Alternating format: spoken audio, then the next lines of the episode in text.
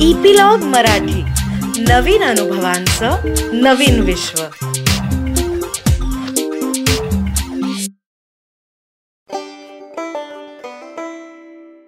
नमस्कार.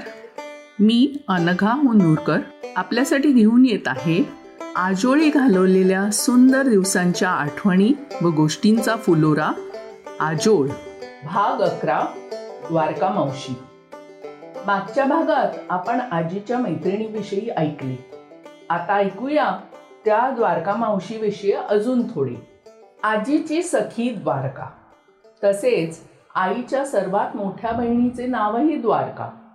त्यामुळे आम्ही दोघींनाही द्वारका मावशी बोलवायचो. एरवी यात काही विशेष अडचण नसायची पण कोकणात गेल्यावर संभाषणात त्यापैकी एकीचा संदर्भ आला की गोंधळ उडत असे. बरं आजी तर दोघींना द्वारके म्हणायची. त्यामुळे कुठल्या द्वारकेविषयी ती बोलते आहे हे कळण्यास वेळ लागली. आम्ही मात्र दोघे छान नावाची वाटणी केली. आमच्या सख्या मावशीला ताई मावशी म्हणू लागलो. आई तिला ताई म्हणायची म्हणून ती झाली ताई मावशी. आजीची मैत्रीण द्वारका मावशीच राहिली. तर या द्वारका मावशीकडे होते फणसाचे झाड. आमच्या परसात सुद्धा फणसाची झाडे होती पण ते सगळे कापे फणस होते. तिचे झाड मात्र बरक्या फणसाचे होते. मुंबईत बाजारात येतात ते कापे फणस. ते गरे तसे मस्त आकारात आणि ताठर असतात. खायला गोड असले तरी बरक्याची सर त्यांना नाही. बरक्याचा गरा बुळबुळीत असे पण त्याची गोडी अगदी अवीट. खाणाऱ्यालाच त्याचा अनुभव. ते शब्दात कसे सांगावे बाई? तसे कापे काय आणि बरके काय? उन्हाळ्याच्या सुट्टीत ते क्वचितच पिकत. त्यांचा खरा मोसम पावसाळ्यात. उन्हाळ्यात फणस कोवळा असे. त्या फणसाच्या कोळ्या कुयऱ्या भाजीसाठी झाडावरून काढत. या मात्र काप्याच्याच हव्या बरं का? हरभरे घालून खोबऱ्याच्या व लाल मिरचीच्या फोडणीची ही भाजी म्हणजे मेजवानीच. साधले काका सांगत की पावसाळ्यात चिक्कार फणस पिकतात. इतके की शेवटी गुरांना ही फणस खाऊ घालतात. बरं ते फळ जड आणि त्याची किंमत त्या मानाने कमी. त्यामुळे मुंबईला पाठवायचे तर ट्रकचा खर्च अधिक. कोकणात पाऊस झोडपून काढणारा. त्यामुळे कित्येक फणस जागीच खाली पडत व फुटत. सगळा नुसता चिखल. या अशा कहाण्या ऐकल्या की आम्हाला हळहळ वाटे. आमच्या शाळा जूनच्या दुसऱ्या आठवड्यात खुलत. त्यामुळे मे महिन्याच्या अखेरीसच पाऊस लागायच्या आतच आम्ही मुंबईस परतत असू. पण क्वचित कधीतरी जर आम्ही जूनच्या पहिल्या आठवड्यापर्यंत कोकणात असू तर एखाद दुसरा फणस पिके. फणस कापणे व त्यातील गरे काढणे हे येरागबाळ्याचे काम नाही बरं का?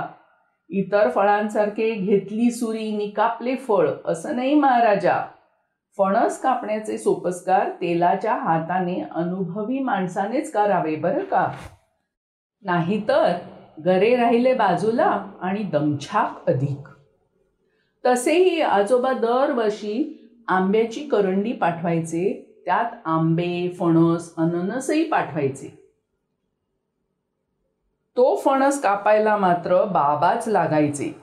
कोयती घेऊन तेल लावून आई आणि बाबा दोघं मिळून तो फणस कापायचे.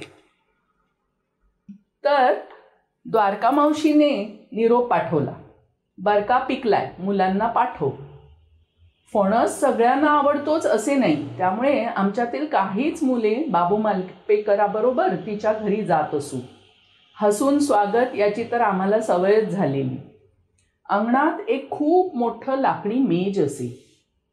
उन्हा पावसात न्हालेलं पॉलिश गेलेलं मल्टीपर्पज मेज.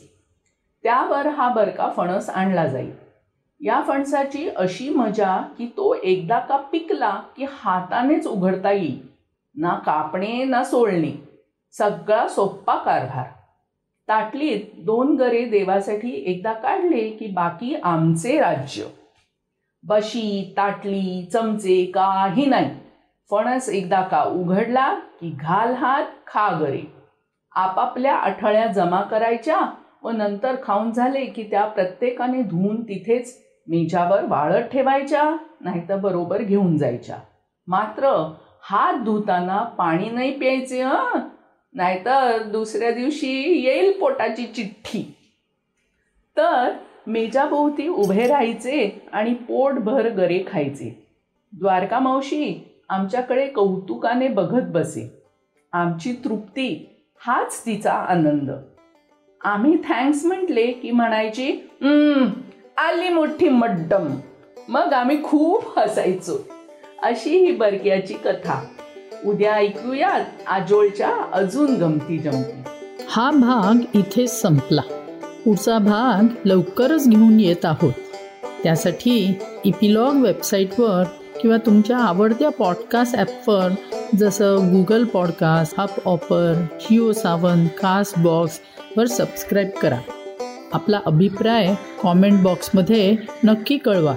तसेच आपल्या मित्रपरिवाराबरोबर व नातेवाईकांबरोबरही शेअर करायला विसरू नका आणि त्यांनाही सबस्क्राईब करायला सांगा. धन्यवाद.